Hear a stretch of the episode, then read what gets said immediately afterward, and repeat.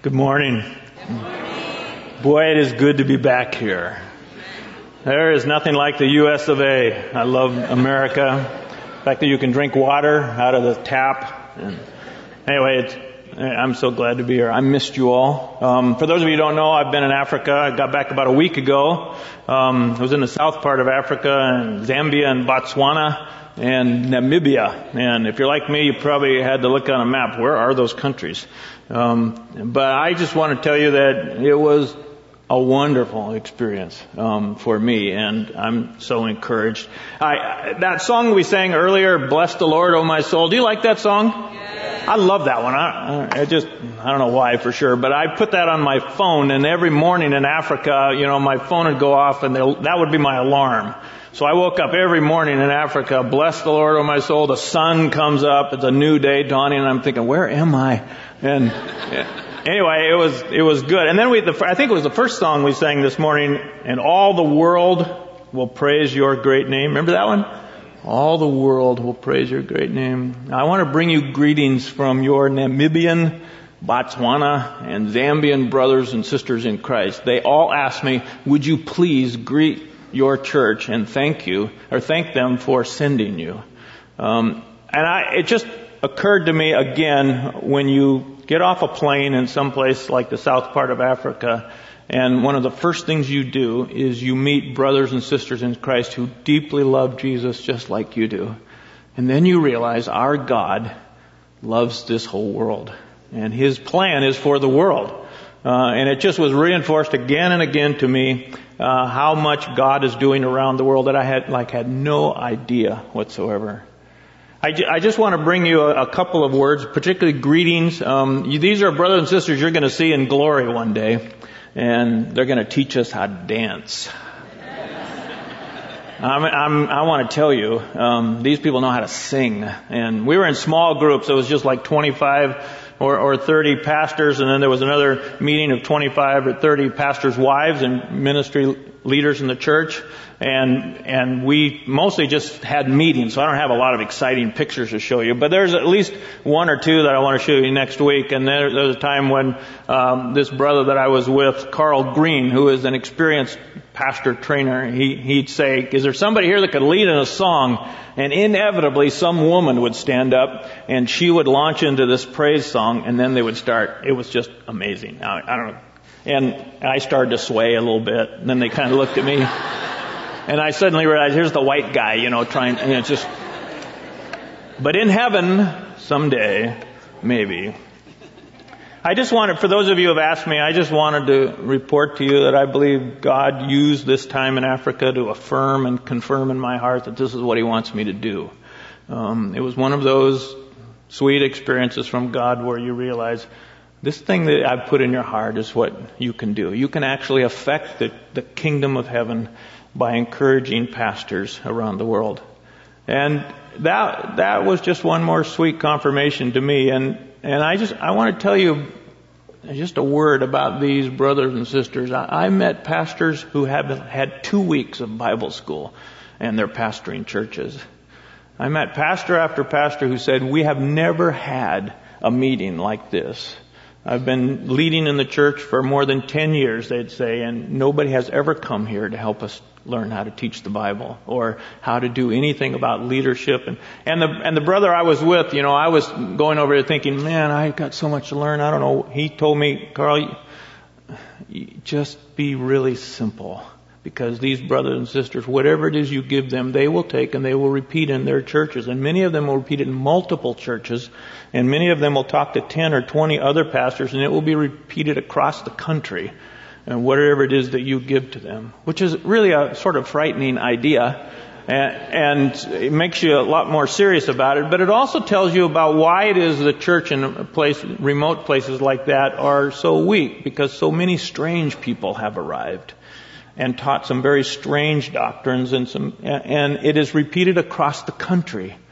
And I was in a church just a week or so ago, and I want to tell you that church is just dying because of the lack of input and encouragement and sticking close to the scripture. Some of the very basic kind of things that you and I know about.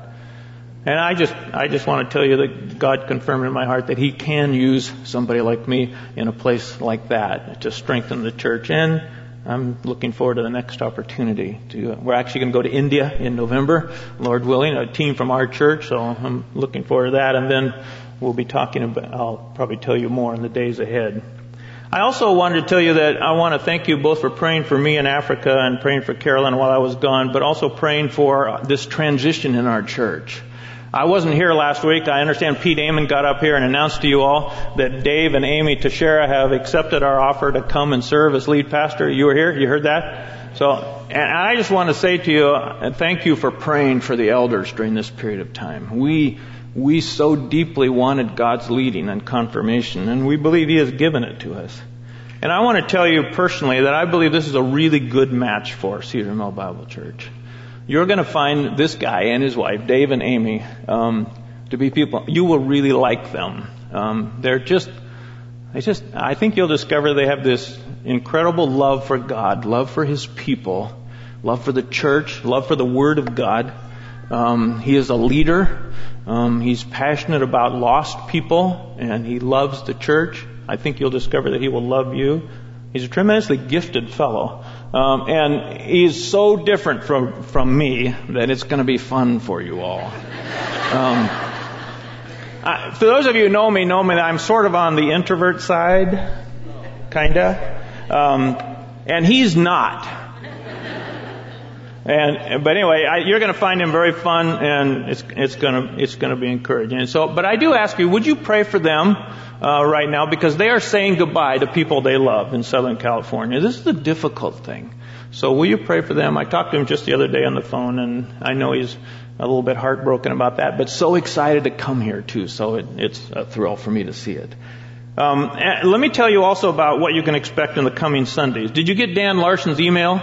If you're not getting that, you need to like write on one of those little cards about your email address so you can get that because Dan sends one out every week and it updates us on what's going going, going to happen. But let me tell you about the next five Sundays, or this Sunday, and then so that just so that you'll know what to expect in these days, because this is an interesting time in the life of our church. Of course, I have a message that I want to share today, and also next Sunday. Um, was it, that's Labor Day weekend, I think it is. But anyway, next Sunday, I want to share also uh, something with you that I think God is telling me to tell you.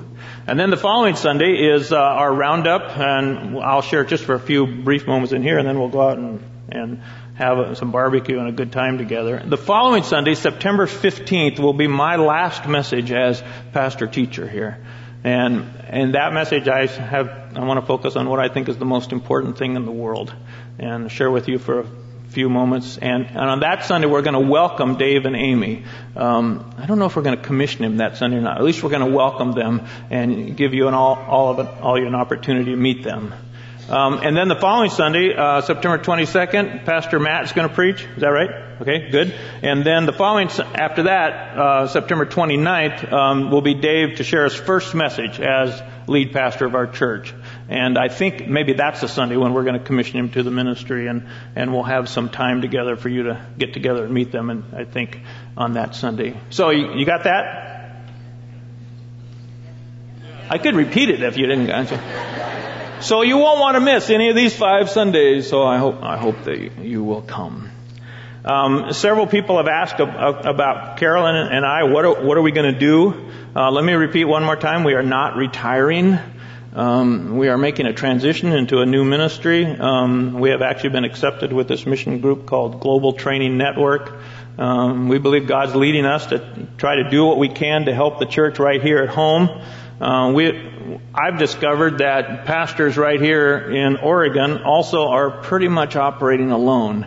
And they, they need somebody to encourage them as much as possible. So we hope to develop uh, like a mentoring coaching ministry here at home, but then I will be traveling, of course, and Carolyn will be going with me sometimes overseas because we feel pulled to these parts of the world where pastors have so little.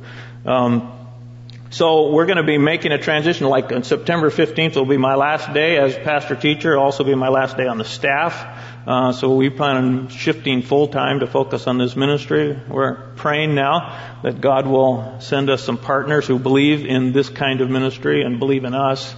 And I'll talk to you more about that. And we'll be planning future trips. I'm thinking now already about next year.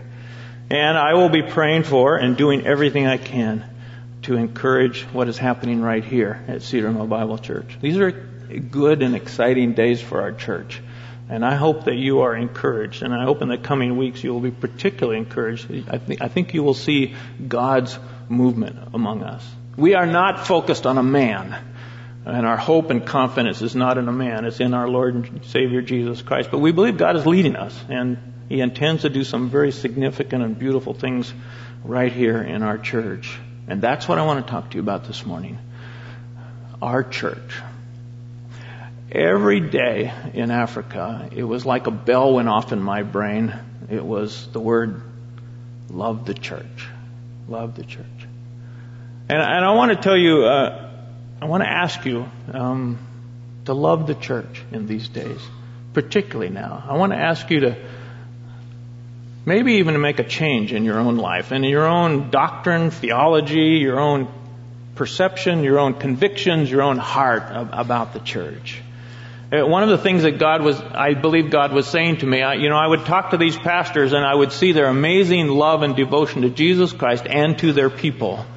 And even in great weakness and lack of resources, the, the church is just amazing.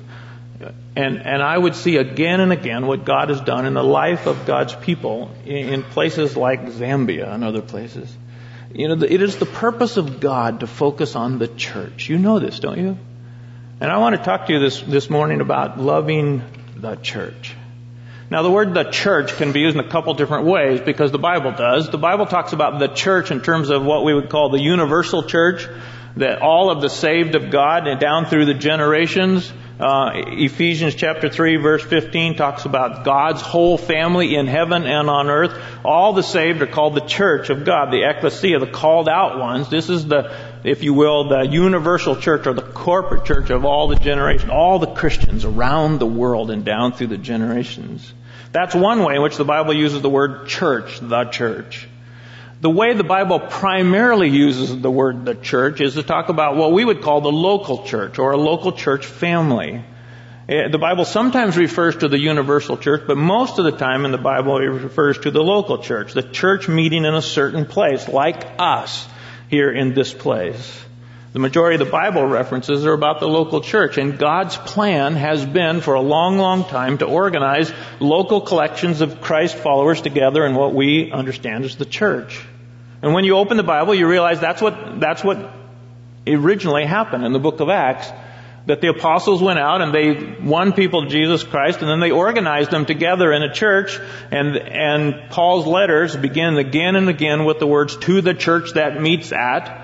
Uh, and because Paul was focused on starting churches and then encouraging churches and equipping churches and telling Timothy to go and appoint elders in the church because the church needs to be together and the church needs spiritual shepherds and that's one of the primary ways that disciples are made. In fact, I don't think you can be a balanced, healthy, growing disciple apart from the church of Jesus Christ. So, I'm speaking of the second church, the local church. I'm talking about the, the gathering of the church. And, and I, and I want to talk to you about your personal commitment, conviction about the church. Do you love the church? Not a place. It's not the buildings, by the way. The Bible no, nowhere talks about the church as the buildings, which is one of the odd things that's happened to us here in America. Because what happens to us in America a lot of times, maybe you got up this morning and somebody said, let's go to church. And, and if you would ask them, what do you mean the church? You might have thought, well, the building down there where these people meet together. But we could lose this building and we would still be the church. We might have trouble figuring out where we're going to meet, but we would still be the church. The church is not this building. You know that, don't you? So we need, first of all, to say, okay, what are we talking about? We're talking about the local churches, the people of God. Now, what's also happened in America, actually it's not happened only in America, it's happened around the world for a long, long time, is that people say the church has got a lot of problems. This is not news, by the way. The church has got problems, it's got needs, it's got weaknesses. You know, and other people say, I've been hurt by the church. There are some people who say, I don't want to have anything more to do with the church because of what I've experienced, or the church is like irrelevant, or it doesn't matter, or, you know, I'm not interested. And so people pull back, and sometimes they disengage, and other people say, well, we're going to go church shopping. That's an interesting phrase, isn't it? Church shopping. We're going to go church shopping to find a better church because we don't particularly like this one. And I've heard people again and again say, I was wounded by the church. You weren't wounded by the church. You were wounded by somebody in the church. Which is actually not surprising when you stop and think about the church. What is the church? It's people. And wherever you got people, you got problems.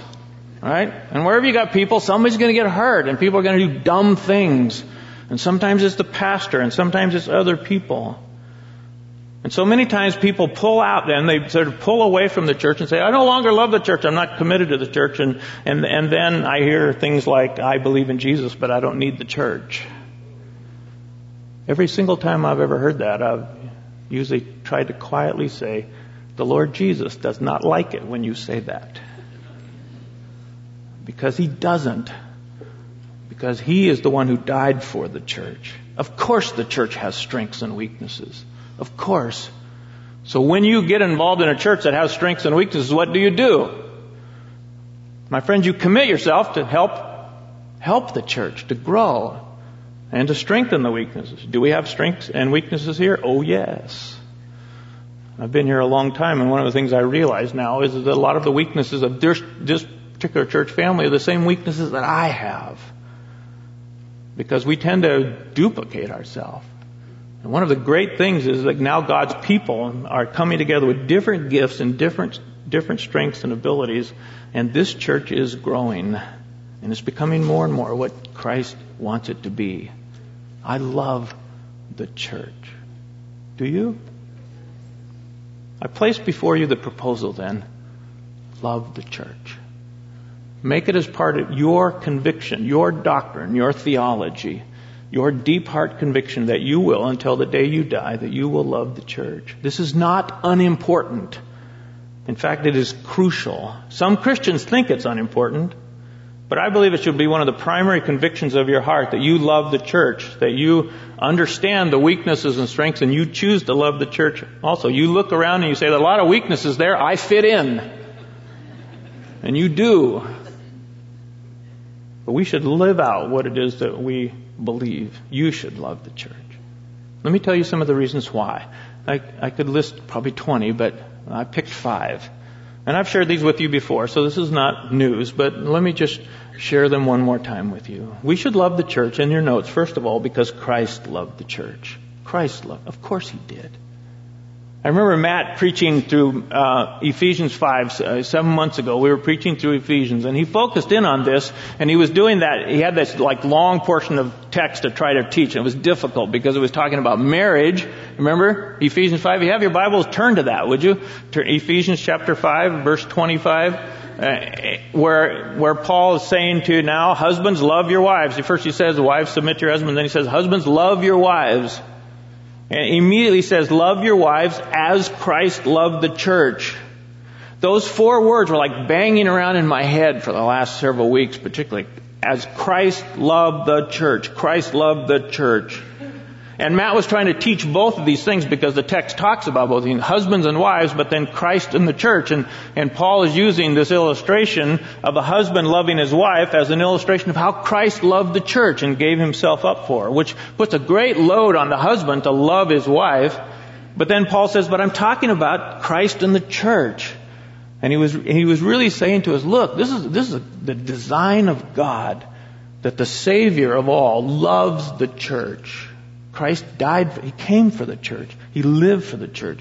He suffered and He died for the church. He rose again for the church. He established the church. Jesus is committed to bringing glory to His Father through establishing churches around the world that, that will bring glory to Him. He uses the church. It's just an amazing thing that God uses this strategy and this philosophy to bring glory to the Father that God would actually do this, that He would say, I'm going to bring glory to myself through you people gathering together as local communities to, to reach out in the name of Christ and, and to become more and more the people that I want you to be. Christ loved the church. The Bible calls the church His body.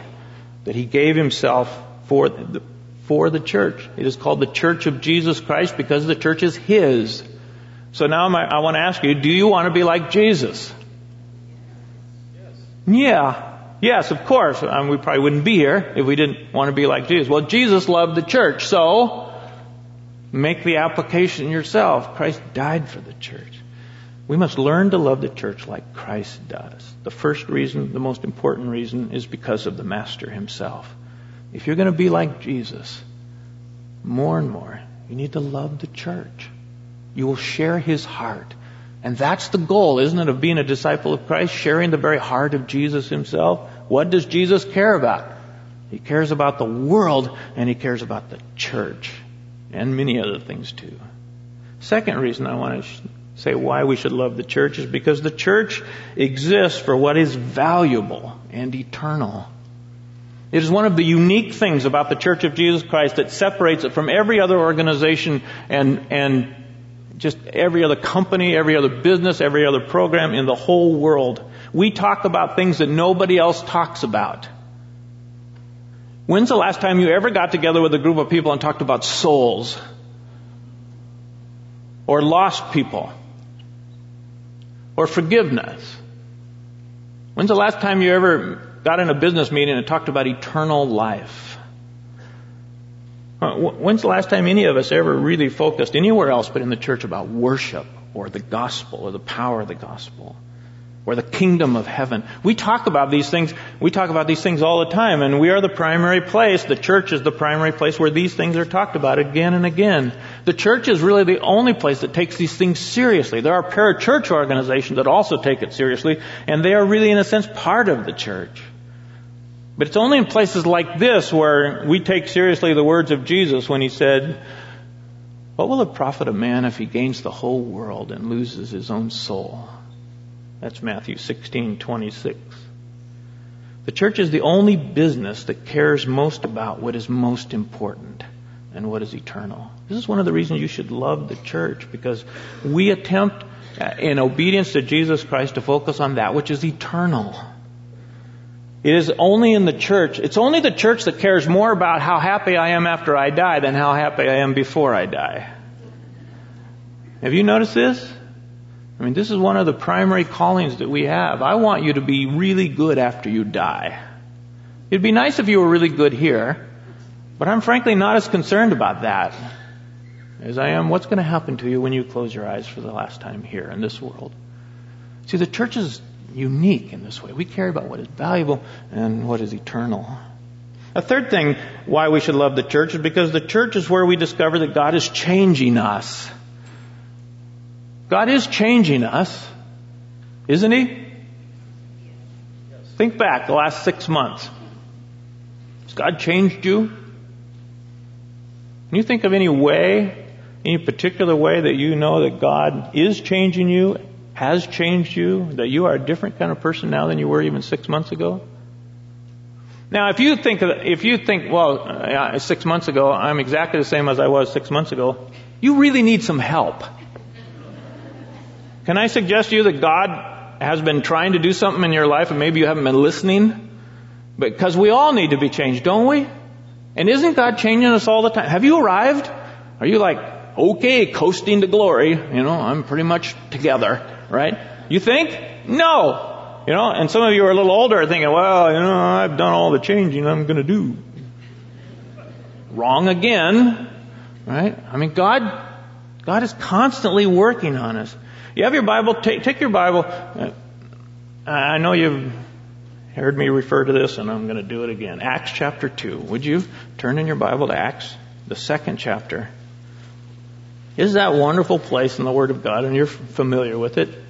But good to re- remind yourself on a pretty regular basis when you're talking particularly about the church and how it started and what happened and what is it like and how does God change people. Acts chapter 2, of course, is that place where it's the day of Pentecost. Jesus has come. He's lived with the disciples for three and a half years. He's trained them and then he suffered and he died and was buried and he rose again the third day and then he appeared for 40 days with his disciples and taught them and trained them and then he ascended into heaven, said, go into all the world and make disciples. And then he said, but wait. wait in Jerusalem till the Holy Spirit comes for power. You got to wait for power. So wait in Jerusalem. And so they did. They waited in Jerusalem and they were gathered together worshiping uh, on what we call the day of Pentecost, what the Jews call the day of Pentecost. And that's Acts chapter 2. And then there was some like stunning things that happen and people are saying, what is going on here? And then Peter gets up and he preaches. He doesn't have PowerPoint, he doesn't have notes, he just spills it, you know, about what has happened. And we walk with Jesus and you crucified him and he's the Messiah and he rose again. He just told the story again. And if you have your Bible open, uh, you know, uh, let's see, verse 30, Acts chapter 2, no, verse 36. Peter concludes, Therefore let all Israel be assured of this, God has made this Jesus whom you crucified both Lord and Christ. That is not holding anything back. You crucified the Messiah. And verse 37 says, When the people heard this, they were cut to the heart and said to Peter and the other apostles, Brothers, what shall we do? And Peter said, Repent and be baptized, every one of you, in the name of Jesus Christ for the forgiveness of your sins, and you will receive the gift of the Holy Spirit. The promises for you and your children and to all who are far off. That means, I think, Gentiles around the world. For all whom the Lord our God will call. With many other words, he warned them and he pleaded with them, save yourself from this corrupt generation. Those who accepted his message were baptized and about 3,000 were added to their number that day. How cool was that? 3,000. 3,000. Someone say, how did they baptize that many people? Well, if you baptize one, and then he starts baptizing, and then he starts baptizing, anyway, figure it out. Do the math. It, it's not, it's not impossible, right? So, anyway, but that, that's not what I wanted to talk to you. What I wanted to talk to you about was verse 42. Now, within a matter of days, we don't know how many days, but within a matter of days, something dramatic happens to these people, these thousands of people, many of whom lived in Jerusalem. It says, this is verse 42, they devoted themselves to the apostles' teaching, and to the fellowship, to the breaking of bread, and to prayer. Notice the word devoted. Everyone was filled with awe, and many wonders and miraculous signs were done by the apostles. All the believers were together and had everything in common, selling their possessions and goods they gave to anyone as he had need. Every day they continued to meet together in the temple courts. They broke bread in their homes and ate together with glad and sincere hearts, praising God and enjoying the favor of all the people. And the Lord added to their number daily those who were being saved. Every single time I read that, I think, oh God, do it here. Do it here. They were such incredible people. They were just, the word change. They were just changed. Now, not everything in their life. They were still ordinary people, had a lot of the same struggles and difficulties and flesh and all those things. They didn't understand everything, but what incredible dramatic change. Suddenly they were together. And they belonged to each other because they belonged to Christ. And now they have this hunger for the apostles. What did Jesus say? Help us to understand the Master. We have been baptized in His name. Help us to know Him. And then they're gathered together in the temple as big groups to worship. Then they gather together in homes to fellowship and eat together and love each other and, and, and to help each other grow. Then this astounding thing, they start selling their possessions and giving to the people as they had need. Think about that. Have you ever done that? Have you ever sold anything? That you had and taken the money and not used it for something else, but given it to somebody in need, this has become a common thing among them. It was just amazing. They broke bread. They ate together. They took the Lord's Supper together in homes. And, then there were miracles that happened. You know? What do you think about the miracle thing? Now this was a unique period of time. I know that, and you know that. So I want to say to you, I believe God did some miraculous things that He probably has not desired to repeat down through history. On the other hand, I just came back from churches where pastors believe in miracles. I, I don't. And so they ask him. And you know what? He does stuff. I'm still pondering my doctrine on that. All I know is what I see and heard. I just want to tell you these people deeply believe in these kinds of things. And they practice them perfectly. Oh no, oh no. Are they weak and struggle and sometimes carnal and mistaught? Oh yes. But then so are we. And I look at this and I think, oh God, could you change us to now, we're not trying to become like the first century church, had a lot of problems and needs, but wouldn't it be great for us to see some of these kinds of things? Uh, I want to say to you, these people are being changed. And I want to, and I want to say also to you the most dramatic change that was most obvious in their lives was their relationship to each other. God did something stunning in their relationship and their commitment to each other that then began to have results and, and people would begin saying, see how they love each other. Just like Jesus said. And then people were drawn to Christ. They were sort of frightened of Christ, but then drawn to Him by these people. I want to say God is still changing people. And immediately in the book of Acts, they were never called Christians until they got off into Gentile Antioch. You know what they were called? They were called followers of the way. Isn't that fascinating? Followers of the, maybe we ought to reclaim that. Followers of the way. What does that infer to you? It infers that they had a different way of living, doesn't it? That God had called them to a different kind of everything. They had a way now that was about Jesus. He said, I am the way. And they said, okay, we're walking in the way. They became more like Jesus. They listened to his words. They followed him. They submitted to him. They submitted to one another. They repented and they changed. Are you ever too old to stop changing? And doesn't God want to do something new in your life in these days? My friends, we, we talk about being people of faith and love and hope. And I want to tell you that God wants to change you. He wants to do some new thing. If He can do some new things in someone like me, He can in you too. And He's just thumping me about a bunch of stuff I want to tell you. Maybe I'll share with, maybe I won't. I don't know. Anyway, okay, we got to go on. Huh? Every now and then my mind goes. Okay, fourth thing. We should love the church because the church is where we learn to love in new ways. This is where we learn to love in new ways. If you ask me, Carl, where have you learned to love? You know where I've learned to love? I've learned to love from my wife, and I've learned to love from the church. And frankly, sometimes I don't like either. but I love my wife. I'm more devoted in love to my wife than I have ever been in my life. And I love the church. I'm more devoted in love to the church than I have ever been. The church exists to show the love of God. We exist as the people of God to show the love of God. People so desperately need to know something about what love is. We live in a world so confused about love. I mean, people just are just so puzzled and confused about what love is. Again and again, for 26 years here, Every week, sometimes every day, I would hear something about somebody loving someone else in some kind of incredible, sacrificial, wonderful way. Might be a real simple thing where somebody just dropped what they did and they went to the hospital because somebody in their small group was hurting. I've heard again and again of people right here, and some of them are in this room. Of, I've, you know, I've heard sort of through the grapevine about how somebody gave something to someone else, or how somebody sacrificed to enable somebody else, or or somebody, it's just a, a couple reached out to another couple because they knew they were struggling. They went to them and in love, he said, we want to help you. We want to pray with you. We want to encourage you.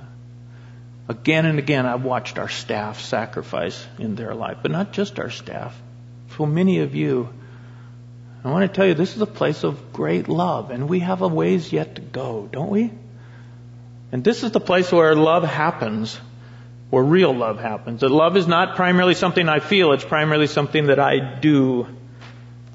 And again and again you look at the Word of God and you say, loving God and loving people is the main thing. Loving God and loving people is the main thing. Look at the walls. Remember? It's on the walls. The great commandment, love the Lord your God with all your heart and with all your soul and with all your mind and all your strength and love your neighbor as yourself. We, that's on the walls for a reason because we need to remember it.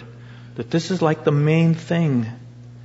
That God is constantly calling us to love. The fifth thing is this. We should love the church because the church is where we experience the glory of God. It may seem strange to you to Think about that. Do we really see the glory of God in the church? Your Bible, Ephesians chapter 3, again, one of my favorite places in the Word of God. And when I first came to Cedar Mill Bible Church in 1987, this was the first sermon I preached from these verses, Ephesians 3, 20 and 21. Such a rich place in the Word of God.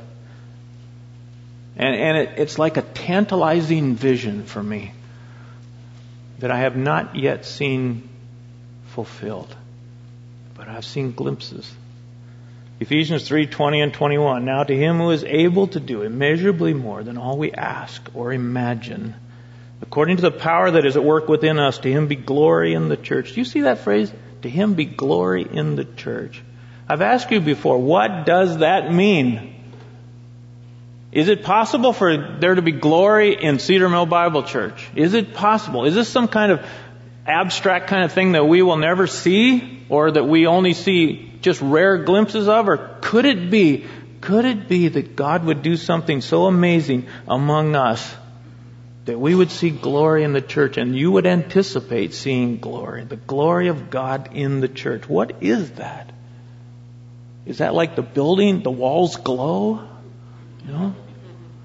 Is that a feeling that you have during a worship? What is, what is that? To him be glory in the church and in Christ Jesus throughout all generations, forever and ever. This generation. This generation and forever. My friends, the glory of God is when the people of God bring him honor and glory by the way that we live. And the church, the local church, is the primary place where this must happen. That this is why we exist. We do not exist for getting together. We do not exist just for, for gathering together to worship or to feel good. This is not a supermarket where you, you go and you take, find something and then you go home. This is about the church being the people of God and experiencing the very glory of God. How is this going to happen? How can it happen? Do you anticipate? Do you want it? Do you pray for it? And what would it look like in your life? And would you have a part in it? Would this be something that you do and you observe other people?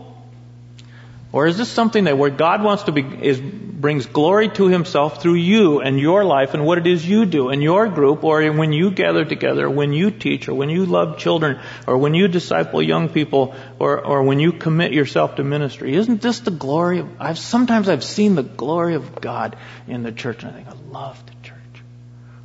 Amazing is this? Where God reaches down out of heaven and takes these people and brings glory to himself through their simple service and love and devotion. God wants to see the glory of God. We want to see the glory of God in your home, in your family, with your children, in your marriage, in your small group, in your maturity, in your joy, in your thought life, the glory of God and the way you think and how you behave and how you treat each other in your own family and how you love other people in your group and how and how you are able to actually tell other people who know nothing about Jesus what it means to be a follower of Christ. I put in your notes to be like Jesus, we must love the church like Jesus does. We must love the church like Jesus does. And now we've come full circle to the primary reason why we love the church. We love the church because Jesus does. Do you love Jesus? You want to be like Him? Do you want to share His heart? Isn't that the greatest thing possible that we could share the heart of the Messiah Himself? To share the heart of the Son of God? Can you share the heart of the Son of God? Can you be like Him and like His heart? Can you care about what He cares about and love what He cares? Love who He loves. Does He love anything more than the church? Does He?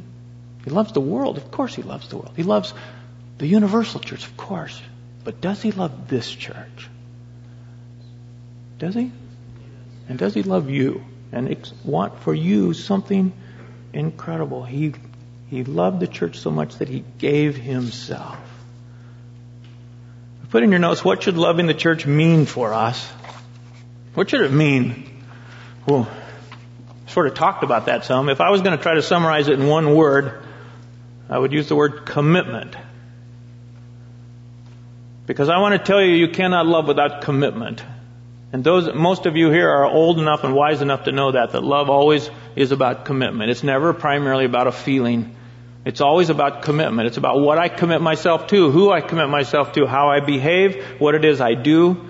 It's about together. It's about community. It's about what Matt was talking about with our sisters here. It's about family. We are a family. And we have responsibility then to one another. So if you love the church,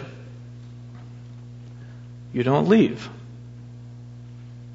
If you love the church, you commit. You commit to one another. If you love the church, you serve. If you love the church, you give. If you love the church, you pray. If, love, if you love the church, you receive and you worship. Of course you do. But also you love the church like Christ loved the church and gave himself up for her. I would leave this with you. Would you ponder what this means for you personally to love the church like Christ loved the church and gave himself? What does it mean for me to give myself up for the church? We should love the church. Now I ask you, do you love Cedar Mill Bible Church? I do. You, lo- you say, I'm not asking do you love everything that happens here and the way it happens. I'm not even asking if you like us all. I'm asking, do you love this church because Christ loves the church? God has made me part of this church family. This is where I love and serve and give and worship. I long for you to have this deep commitment in your own heart that I will love this church. God's calling me, I believe, to try to influence some other churches if I can. After 42 years focusing on loving two church families, we're going to go out a little bit. But I want to tell you, I will never stop loving Cedar Mill Bible Church. And Dave Teixeira said, I'll have you come back and preach on occasion, so you will still hear from me. Um, but I want to say to you that I'm not concerned about myself at this moment. I'm concerned about you. Because Cedar Mill Bible Church is about to go through some interesting changes. Not just, our, our focus is not on man, it's on Christ Himself. But we God's doing something different among us. Have you sensed it and felt it? And I think it's really, really good. And I'm just looking forward with great excitement what God's going to do among us. We want to bring glory to Jesus Christ and change in this world. And we want to do it through this local church as well as how we reach out in every other part of our life. Don't you want to see this? Wouldn't you love to see glory in the church? Let's pray. Father, we do ask you that you would you'd teach us. Father, I ask you to clear up anything I've said and for those people who are puzzled or questioning, Lord, will you help them? We ask, Father, that you would more and more would give us the heart of the Master. We thank you again for the great love of Jesus Christ and your amazing love, Father, that you so loved the world that you gave your one and only Son that whoever would believe in him would not perish but have eternal life. We thank you that we know this. I pray for any person sitting here who, who now is thinking, I don't know that I love the church because I don't know that I know the Savior. Father, will you do what only you can do in this moment? Will you draw their hearts to Jesus and help them to bow before Him and cry out to Him and ask Him for forgiveness in this moment and cleansing a new life? Father, I pray that you would help us to love the Master and to love the church that He died for. And now we have this sweet opportunity, Father, to, to eat the Lord's Supper together, to remember His body and His blood. Help us now to worship in this moment. We come before you in this moment as broken people. Every single one of us. We have stumbled. We have sinned. And you have a great grace. Help us now to, to relish and delight in the grace of God. In Jesus Christ, in His name we pray. Amen. Amen.